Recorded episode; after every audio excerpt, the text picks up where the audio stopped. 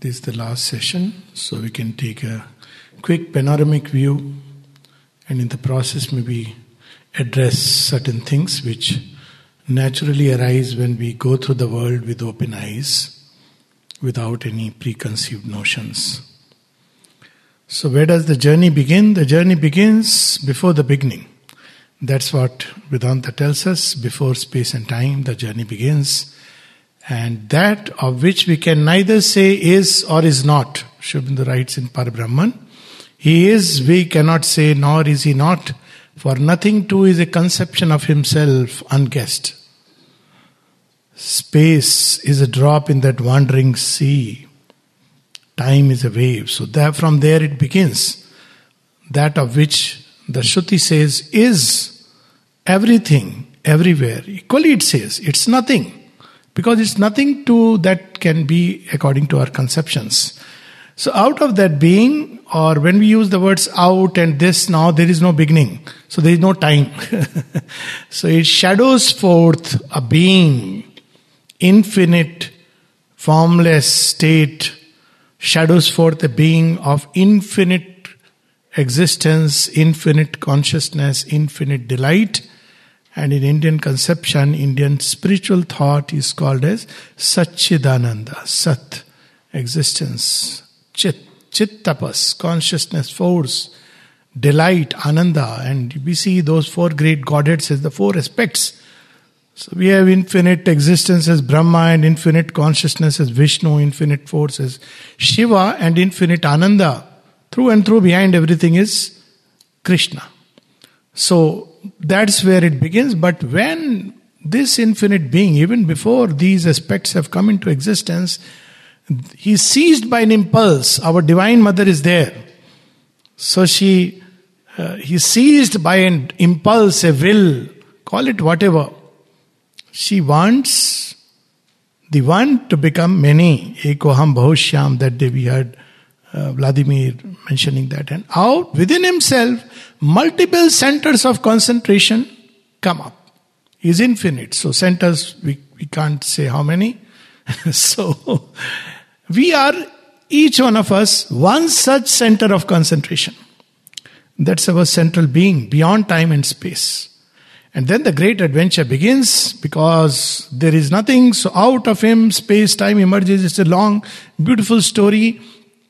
But I am resisting the temptation. He extends his space. He enters as movement, becomes time, and then these centers of concentration must be embodied. So the Divine Mother now assumes the form of what we know as Mahamaya, and she has two aspects, the Vidyamai and the Avidyamai. But anyway, she builds form. She that's why it's Maya, Mata, Matra, all of them indicate limiting. Incidentally, one of the meanings of the mother's name Mira is both on one side to limit, on the other side it's the infinite expanse of the ocean. So she limits. So each of these is cased and now it will go through its journey. So our journey begins there. And when it is cased, something of it is cased, these centers, something of that is cased and placed into this inconscient. Now, because he wants to become many space, time, through successive layers of involution or condensation, he becomes this matter or even something still deeper than matter, denser, darker, the inconscient becomes the very opposite, which is the natural consequence. And why not? Because it's the game of games. So when you have to play the game of games, you can't play with a very weak team. the team is. So this too, the darkness seems infinite. Now, this is, we have this conception that there is only material reality and the spiritual reality. So often people say how to reconcile matter and spirit. So my humorous answer is we have to first settle the quarrel of the gods and the titans because these fellows stand in between. So between matter and spirit there are several successive layers like steps of the Shakti and through which the one who is infinite descends. After all, even to condense steam into ice, you need to go through stages. It's not like now it is steam, now it is ice. It condenses itself and becomes. So there are several layers, and each of these layers Each of these beings are stakeholders. They have their own role to play. Imagine that, um, you know, the owner of a huge plot of land, he decides that I want a beautiful space to come. So he has architects, he has, uh, you know, all kinds of people, builders, and then, you know, they have their own idea of things. So the owner is communicating, this is what I want. There is the space has been created. Time has been, you know, has started rolling. But each adds his own touch.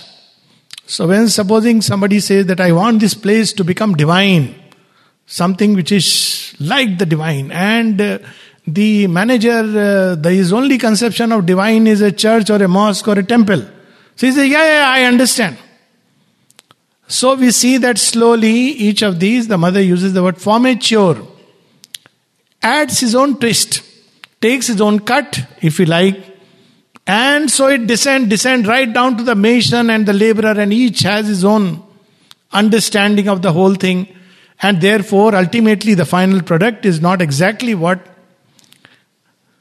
the one had conceived, but he doesn't give up the game, he withdraws. So there is pralaya. And he starts the whole process again, hoping that each time there is a learning. So pralaya is not end and repetition. Pralaya is not repetitive, just like death and rebirth is not a repetitive cycle. There is a learning which has gone into it. And this learning, that knowledge which each one now slowly gets a little more attuned. So tries again, tries again, and it reaches a point, and again pralaya. So this is supposed to be the seventh creation, both as per the uh, Hindu understanding as, as well as scientific ice as well as what Mother says. And the seventh creation is not supposed to go into pralaya because it'll keep on, it'll finally attune itself to the original idea, real idea, which is what the supermind is about. So, this is the story. So, our story begins before the beginning, and it begins before we become what we are today. So, it goes again. The recovery is also through steps and stages. And at each step, the paradox is that source, its logic actually, it doesn't require any textbook of Vedanta. Source has to be everywhere and in everything. Otherwise, we'll have to logically say there are multiple sources, which are impossibility. So the source, call it whatever, is not bothered about that, is in everything. And because the source is in everything, each one is searching for that. It's very nice. Uh, I think I already spoke about this that the musk deer is searching for the musk because he's getting smell, but it doesn't know how to find it. It's inside. So he's searching in the grass. Where is the musk? So because this one Sachidanand is in everything, and yet everything is limited because that's how it has to start multiple so it be, each becomes a multi- limited so this limited is seeking the limitless. How to do it? It doesn't know. So in ignorance, what it does, if I have uh, ultimately all the money in the world, maybe I'll have limit, limitless power. If I read all the books in the world, maybe I'll have limitless knowledge. If I can have all the pleasures at my disposal, I'll have probably limitless ananda. It fails because it, that's not the way. Through finites combining, you can't have infinite. Pure mathematics. So Number one, source is in everything and everyone. And because we are searching for it instinctively, intuitively, even an animal creation, but we don't know how. And therefore, we see out of this ignorance, we have the birth of what we call as evil. It's, it's still searching for the, that one, strangely. But what happens when one is, you know, like two kinds of love exist in the world, many kinds, okay? But two major kinds. One is the asuric form of love. It wants to unite by devouring. There are people who want to destroy the other person and they will say, I love you. Completely they'll possess. They'll even make the person wear all kinds of dresses, you know, right from head to toe. And you know, this is mine exclusively. And any number can be mine so well. Whatever it is, it tries to completely possess, stifle, finish. And by that, what it is trying, it is devouring and becoming one. Strangely act of love, like the python. Isn't it? It's love. Love seeks union. On the other hand, pole, we have the gods. They release, they liberate, they free. They know that union is not dependent on this kind of external holding. Look at such wonderful story, Mother and Sri Aurobindo. The I, somebody, the greatest story of love ever told. How many years they lived together from 1920 to 1950? That means 30 good years. Only once they had their meal together. That too, by default, one day the mother says, Champaklalji says very sweetly, she comes and, you know, they hardly had meals, by the way. and suddenly uh, she says, I'm getting late. Maybe I can have it now itself. And so the two have whatever, a slice of bread or something together. And yet, who could be more together than they? So, this is how love takes its extreme form, and its extremist form is that the divine Shaktis become matter. And the Lord comes all the way drawn by matter into it and starts telling her, Please come back. I miss you. I'll come back, but all these with all, and as she comes back, you know, this is celebrated in India as Durga Puja. I'm not going into that. So she comes back. So each each step of the way becomes a kind of creation, a level of creation. As she comes back through evolution, and she says, "These are all my children. You got to take them along. Even the titans are my children. I can't leave them. They too need to receive your touch." And the Lord says, "Tathastu, tathastu." Bholenath Shiva, so he'll carry all of them, she will carry them together. What a challenging task. What else did we expect of this source? he can't play a simple, easy, just a, you know, you must have a good opponent.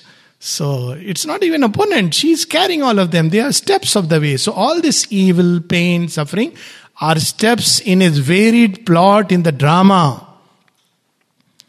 And it this would become uh, appalling if this is the end. The drama is not over, just like in Mahabharata, the story is not over with Draupadi's Vastraharan. It takes a new route. It's not over even with Dushasan's uh, death, it takes a new route. Take the story of Christ. Is it over through crucifixion? No, a new story begins. The story where Christ universalizes himself. That's what is, he resurrects. He is no more confined to the body. And now he universalizes himself, his compassion, humanizes.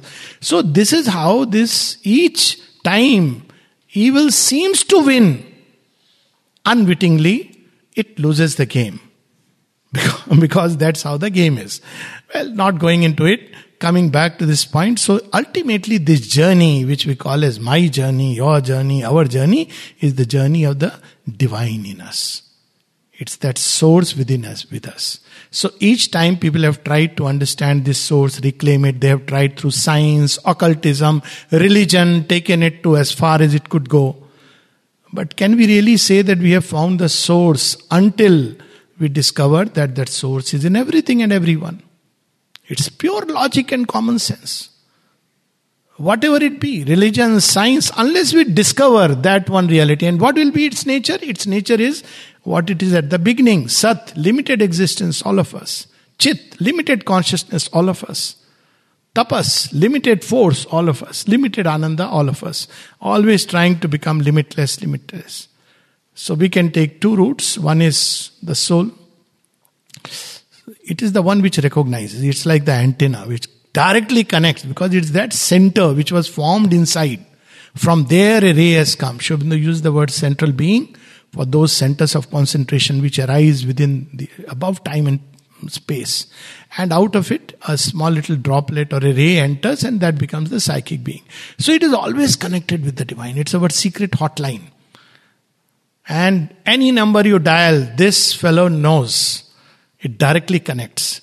And it is constantly trying to turn nature towards it. That's why all of us, regardless of our deeds, even the most evil person.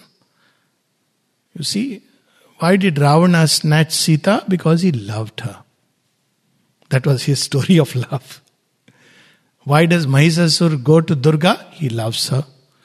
So, it is trying to turn nature, and that's why we see that in each one of us, regardless, If we raise a universal data question through whatever nowadays we have uh, evidence based, that do you want love or hatred? Do you want um, health or illness? do you want peace or agitation? Do you want um, knowledge or ignorance? Do you want power or weakness? I think there will be one answer. What is this that seeks it, despite all the evidence being on the contrary? Yet it seeks it. It says we will want it. Well, but people will say, but we don't know whether it's possible or not, but yet the seeking is the same. So in ignorance, we try to do it the way we do it and we know it, but a time comes when this fellow is strong enough to assert himself. See, in the story of Krishna, first it is in the little cradle. So, cradle of the Superman is very interesting. Cradle means it's not yet developed. The child is still needs to be protected and guarded. It's a cradle. When the baby is small, it has to be guarded. Then it begins to grow up. It steps out and it conquers the whole world like the Vamana avatar. So we have this initial phases, this little element which yet knows God even in his sleep, dreams of that one because it's connected with that one. Yet it is asleep, so nature is on a, all this creation is on a rampage. And what is this creation? As Sri says, it's a manifestation. It cannot be otherwise. Again, what else can it be? It cannot be suddenly when you say Maya, illusion, then we have to put another uh, Miss Maya doing some kind of trick, or when you say it is uh, some kind of uh, what is it called, shaitan, or uh, some some dark force. So again, where did the dark force come from? So all these issues will come. So, but the moment we say it's a manifestation, and what does the Maya do? It manifests. It is the power of the one to manifest. That's why you cannot slay Maya. That's how Aurobindo says. You can slay Moha. An ignorant way of dealing with the world is what we need to slay. Moha, the delusion. But Maya is about forms, so many forms. Every thought is a form, every word is a form, feeling takes form, everything has a form. And these are two types. Now, since we have talked about Maya, she won't be happy till we make sure that there is a Vidyamay Maya when we are aware of that essential oneness, not intellectually, but in our very bones.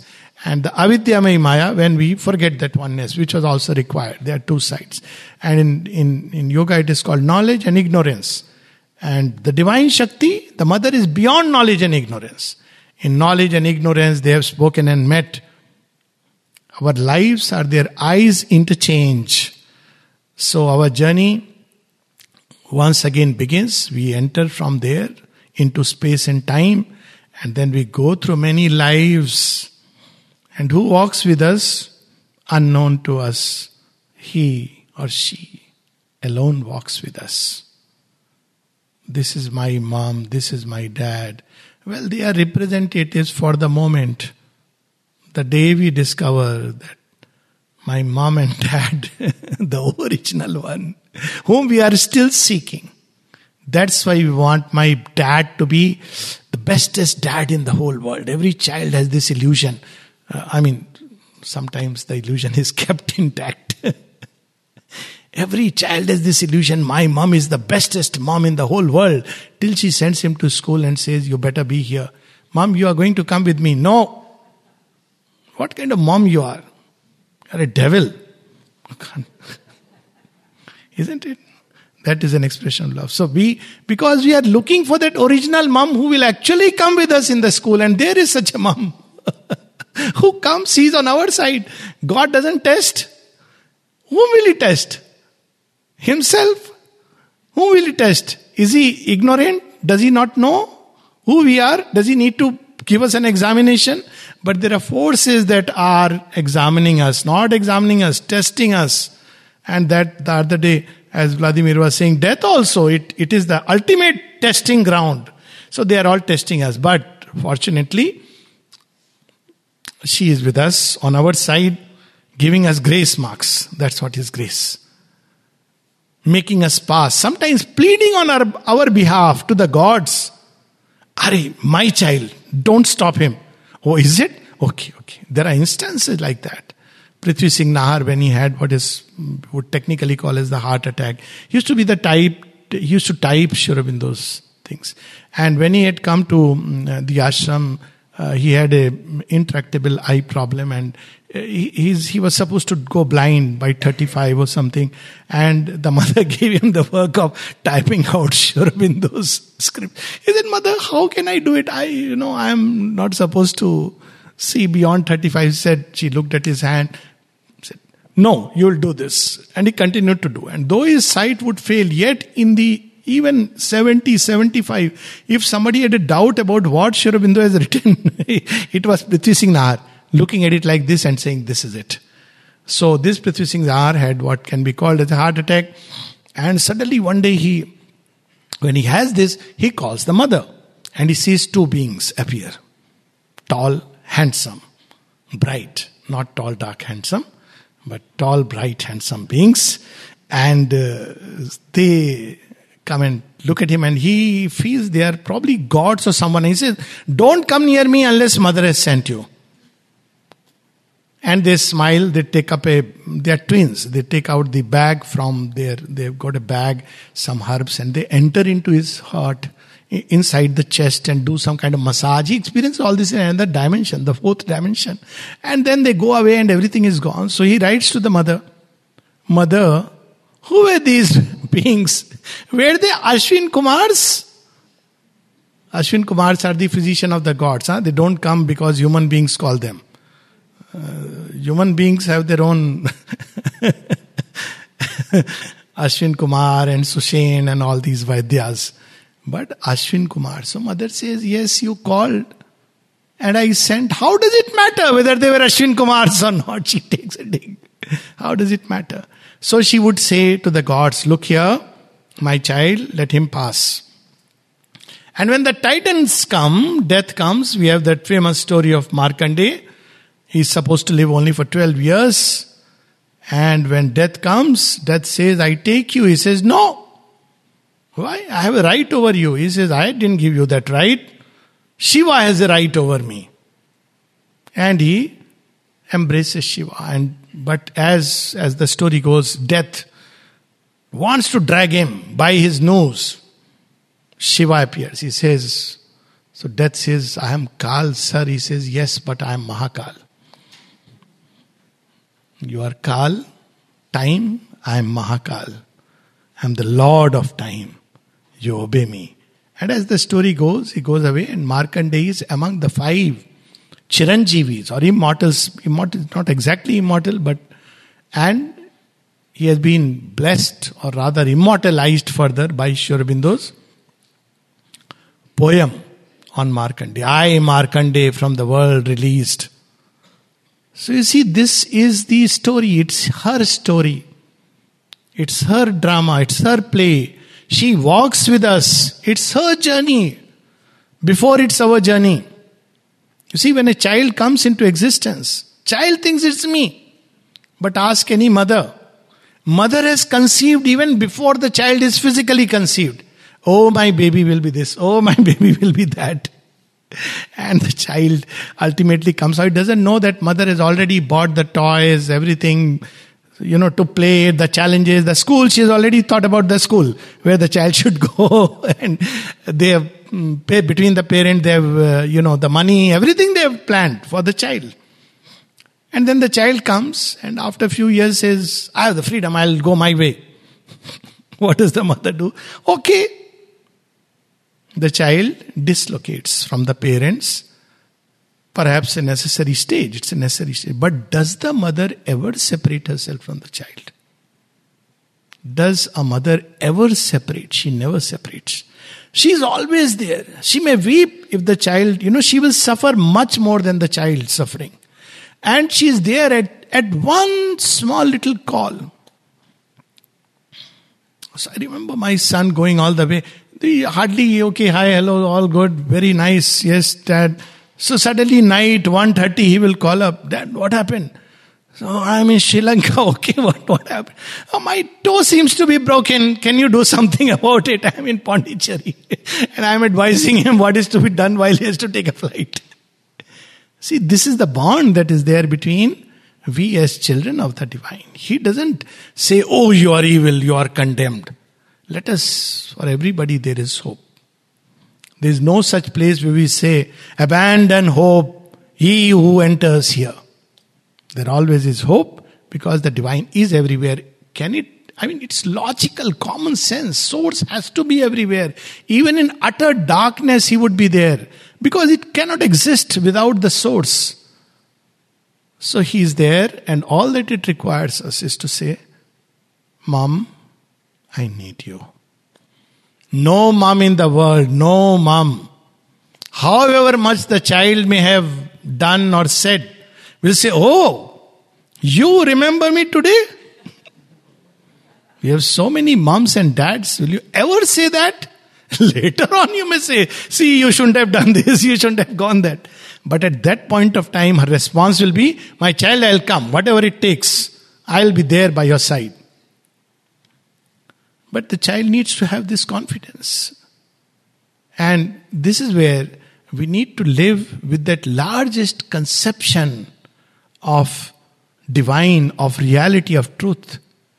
And we see that Sri gives that, and of course, it's based on the Sanatan Dharma as the background. That the divine is in everything. He is nearer to us than our nearest self. He is more intimate than even our breath. We don't know it because it's by that that we are breathing. In one of the prayers, she said, Oh, life of our life, the light of our intelligence. That's how the Ken Upanishad puts it in a more, um, of course, in a different way. Ken Upanishad says, Yan manasana manute yenahur manomatang tadev brahman tvam vidhi nedam yadidam upasate. That which the mind cannot know, but that by which the mind is known. Know that to be the Brahman and not this that men run hereafter. So that who is more intimate than our breath. And this is not sentiment, this again is logic. by whose breath we abide. Isn't it the source? If sometimes people say divine is abandoned, so yesterday that story, Jayanti Raviji's, and I was also referring to it two days back. Can anything exist if the divine abandons? Because the source is gone, it will collapse.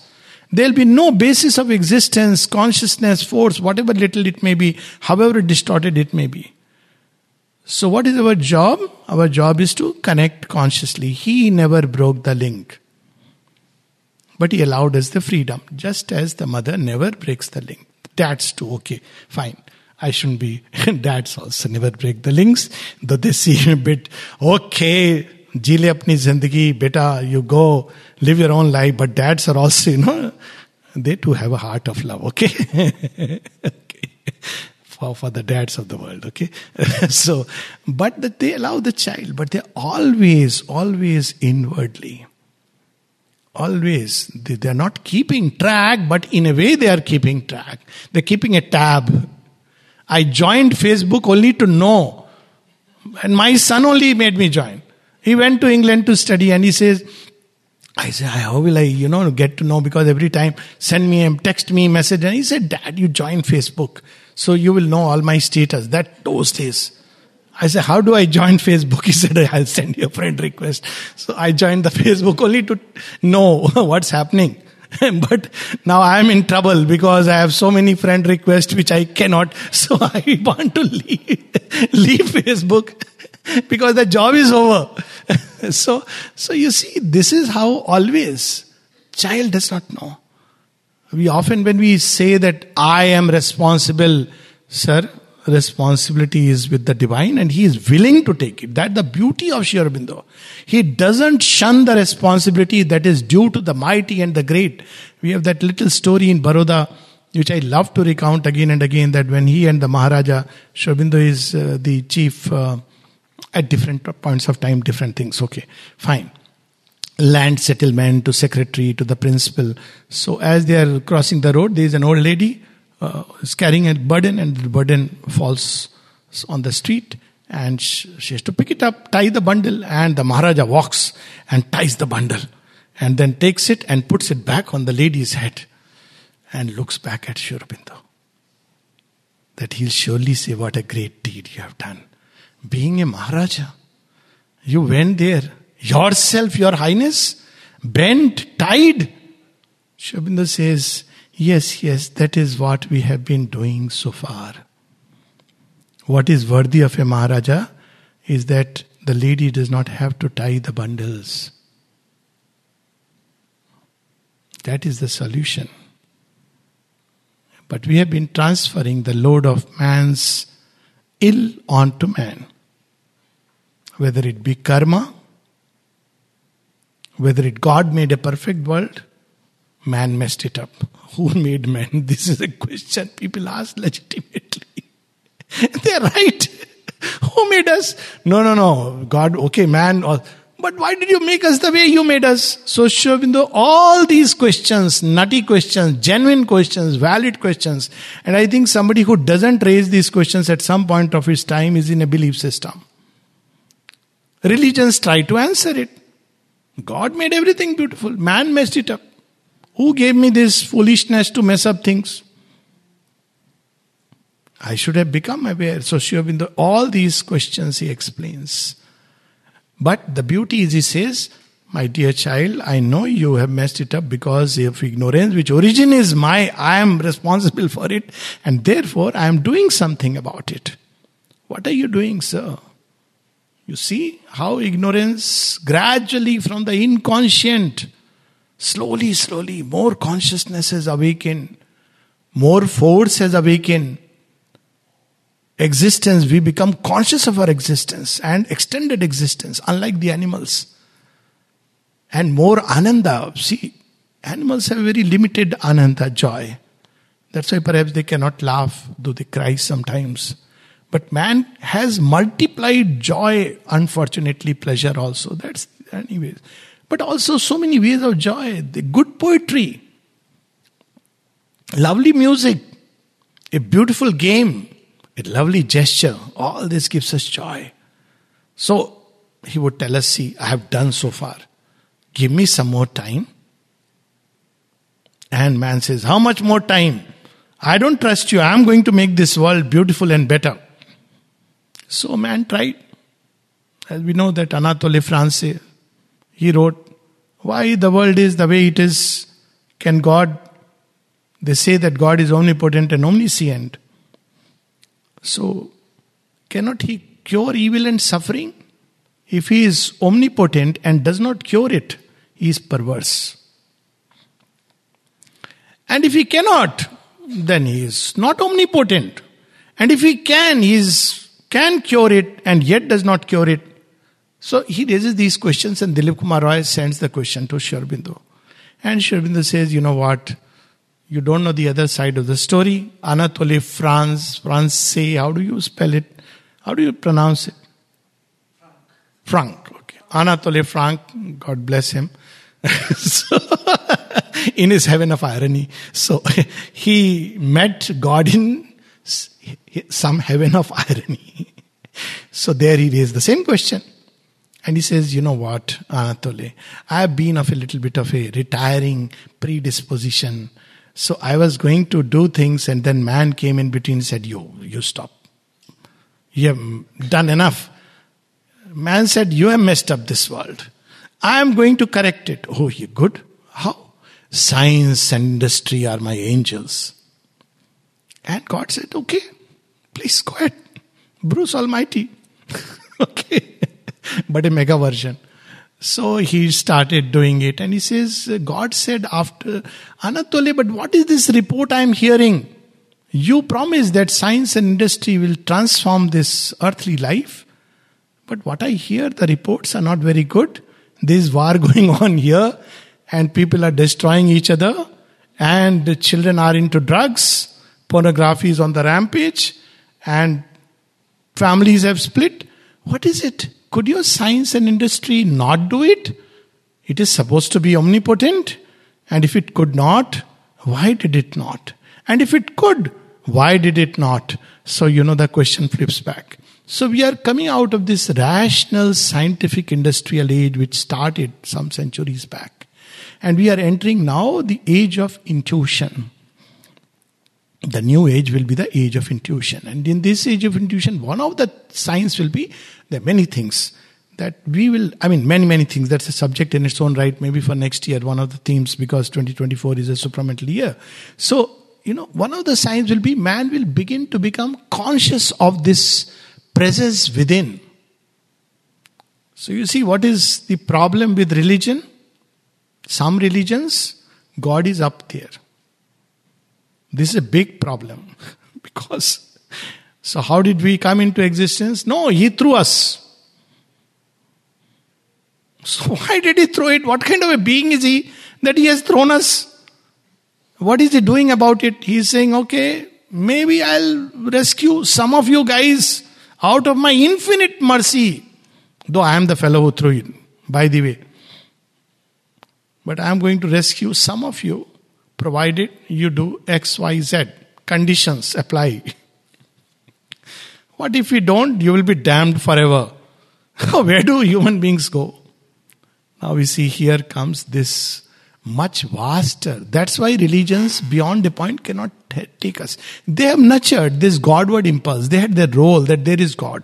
Doesn't matter up there, somewhere, someone is there who listens to our prayers. It's okay. But now, in the new age, it's not the age of temple and churches and mosques and whatever else, synagogues and gurudwaras, but the age where our body becomes the gurudwara, the temple, the church. And it is here that we have to not only contact the divine, but turn this bodily life into a temple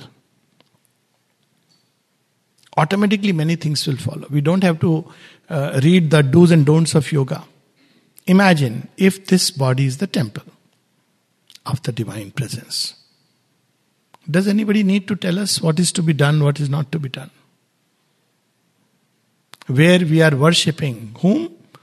Dethrone the ego for God's sake. This priest who stands in between the mind, the mental ego, I will tell you what God is, what He can do, cannot do, His limits, do's and don'ts which God never followed. Audacious, that's how Aurobindo describes. Against humanity, this is His sin, God's sin. He has done what He has to, and He is confident of what He has to do further. We try to cabin Him into all kinds of conceptions, news philosophies, schools, religions. But he lives in his infinite freedom. Now, instead of ego, ego limits even God. By God becomes as my ego. Oh, he must punish. Why? Because the ego likes to punish. So we want God to punish.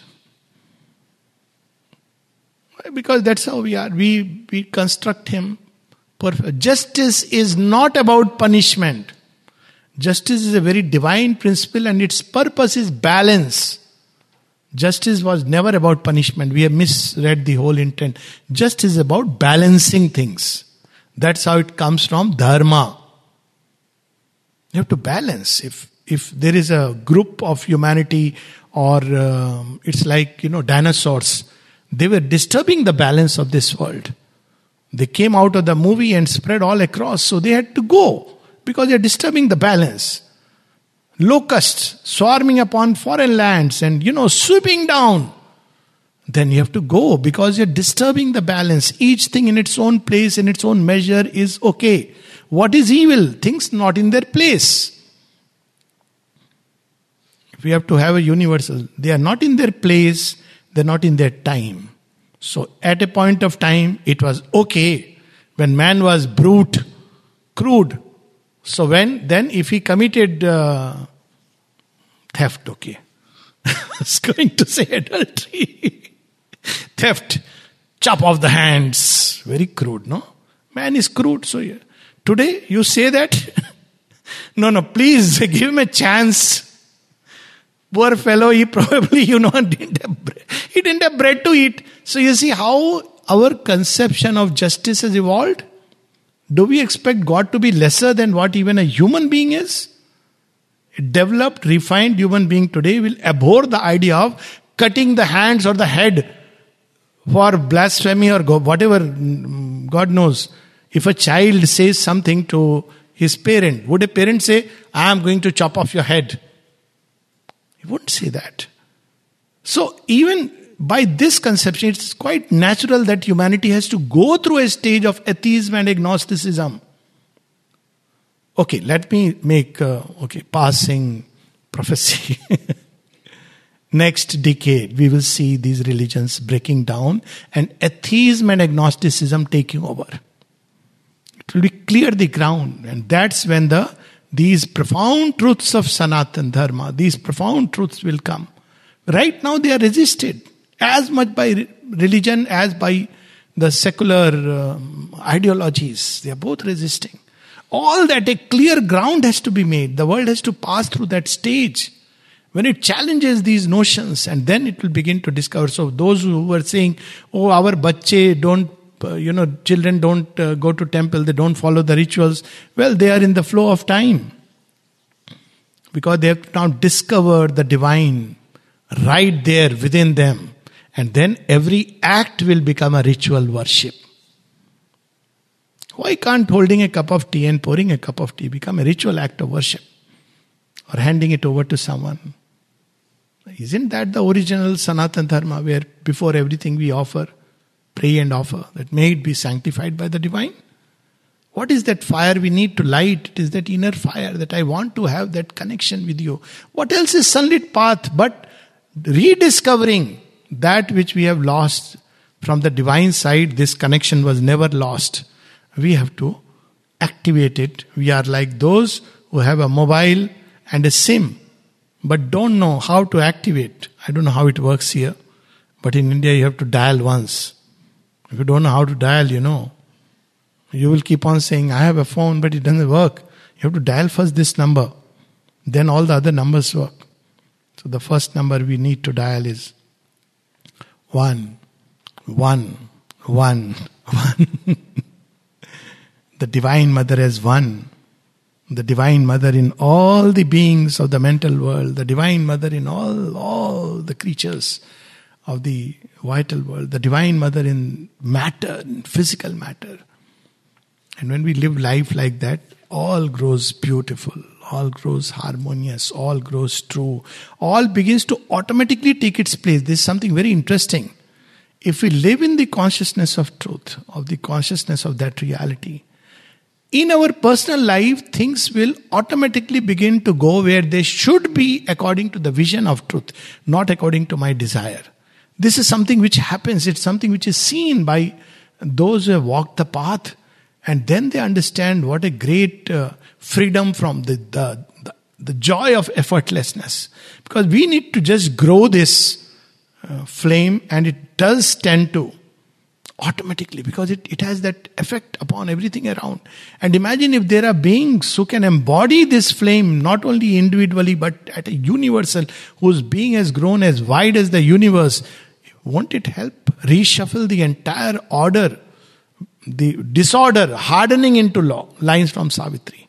That's how Sri Aurobindo sitting in one room was changing the world, was fighting the great world war.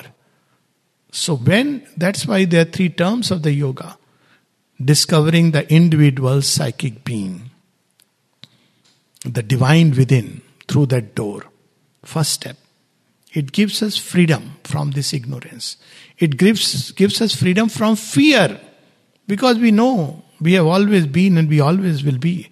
It gives us freedom from so many divisions that this is uh, my language, that is your language. Because we discover it's the same. We have been born in different climes. Tomorrow we'll be born in other climes. How does it matter?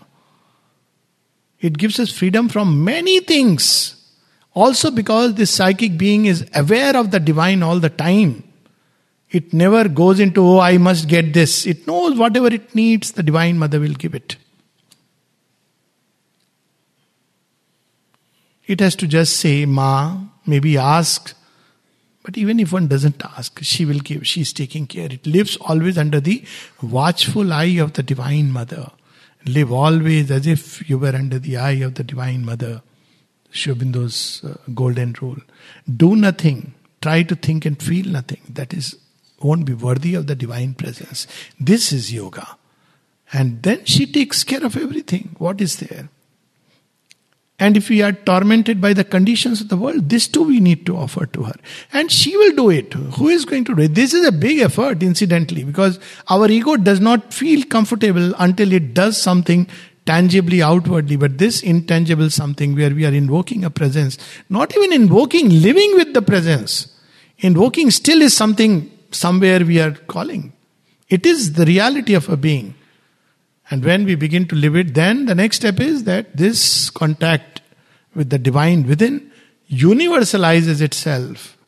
And wherever we go, we see what Sri describes in his poem, The One Self. All are deceived, do what the one power dictates. In us too, Shiva wrestles with the world's grief. In us too, Krishna seeks for beauty and joy. And at the end, Aurobindo says, My rival's downfall is my own disgrace. I look at my enemy and see Krishna's face. So when we condemn the world, what are we doing really?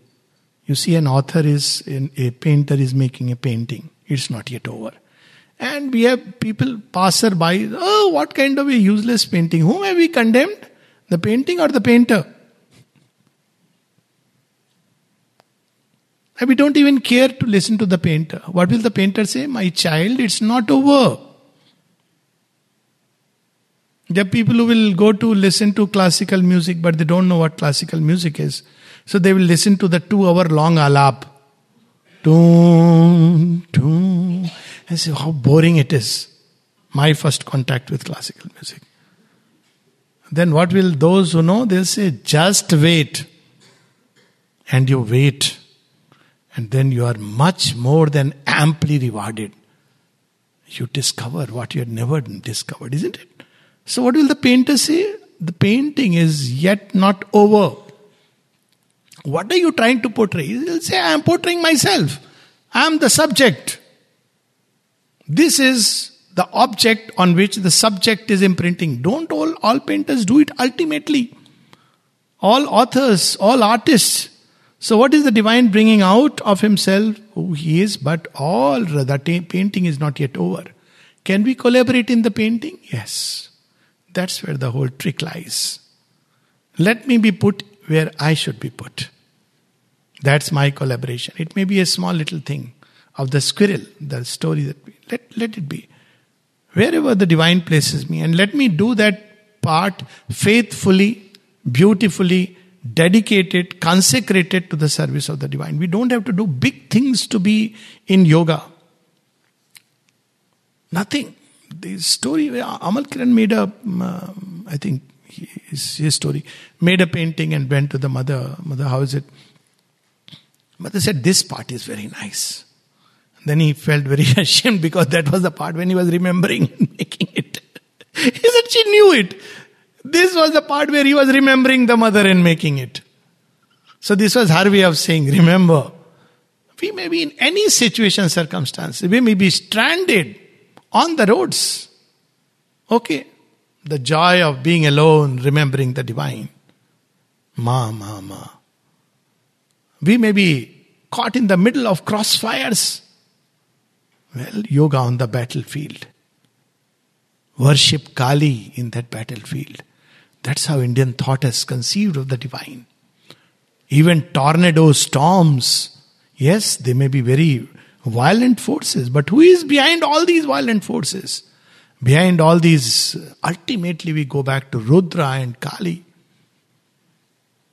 So that way, when we go, and perhaps if we come in contact with these forces, they may be appeased. As in Markande's story, Mahakal, I am Mahakal, you are Kal, you are a servant. Don't behave like the master. But we have lent ourselves to false masters. False masters are ego. False masters are science and industry. False masters are analytical reason. False masters are ambition. False masters are desire. Do we have to abandon them? Well, most importantly, they must know they are not masters, they are servants. Let the ego self become a servant of the divine. That's the way to come out of it. Let desires be consecrated to the divine. I'd like to have a nice house. Okay. Have a house. Say, Ma, it's your house. You be here.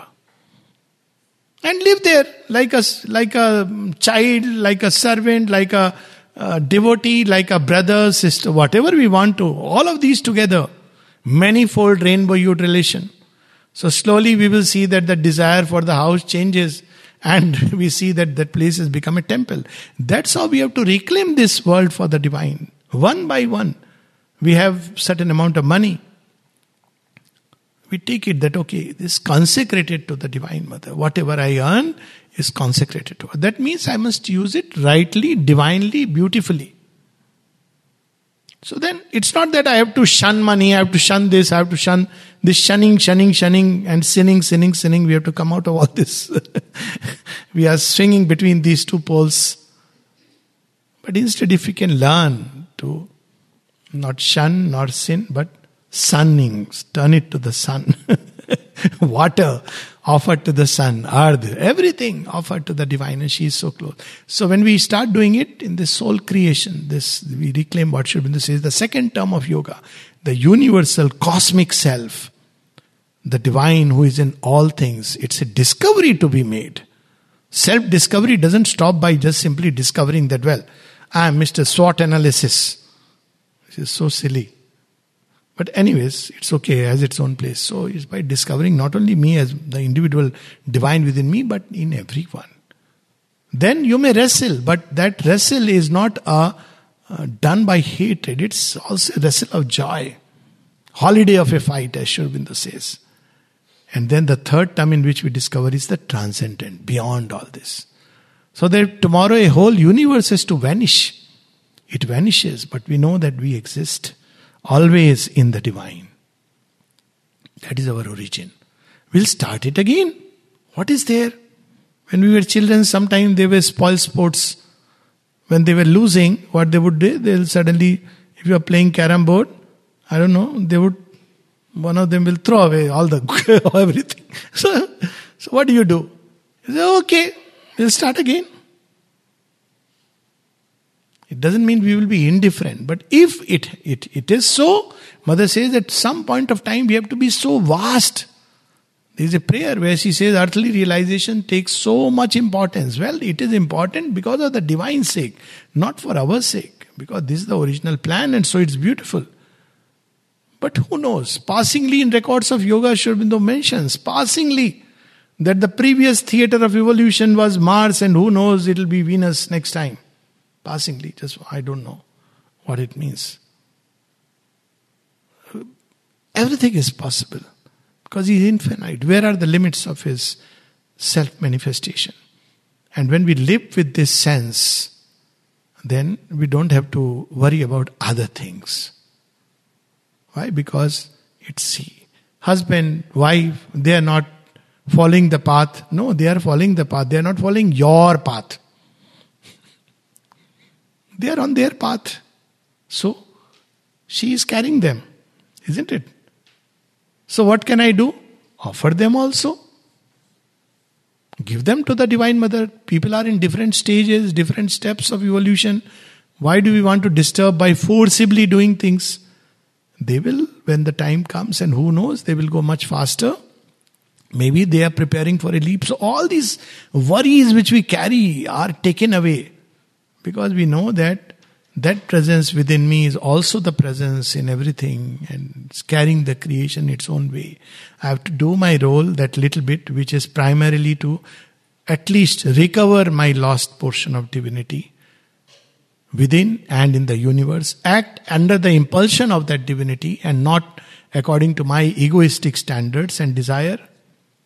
And if we can lead a life in contact with the divine, in union with the divine, be moved by the divine for the sake of the divine, not for satisfying my own conceptions of the divine or my own conceptions of what the world should be, then probably we'll go much faster and much more peacefully and harmoniously and joyously.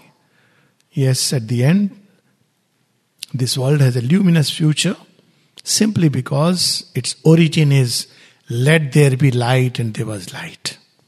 Its origin is light. It has to go back to that light. But darkness is in the middle. With these lines of Savitri, I would close. All is a magic of contraries. And there he speaks of night is not our beginning nor our end. We have come to her from a supernal light.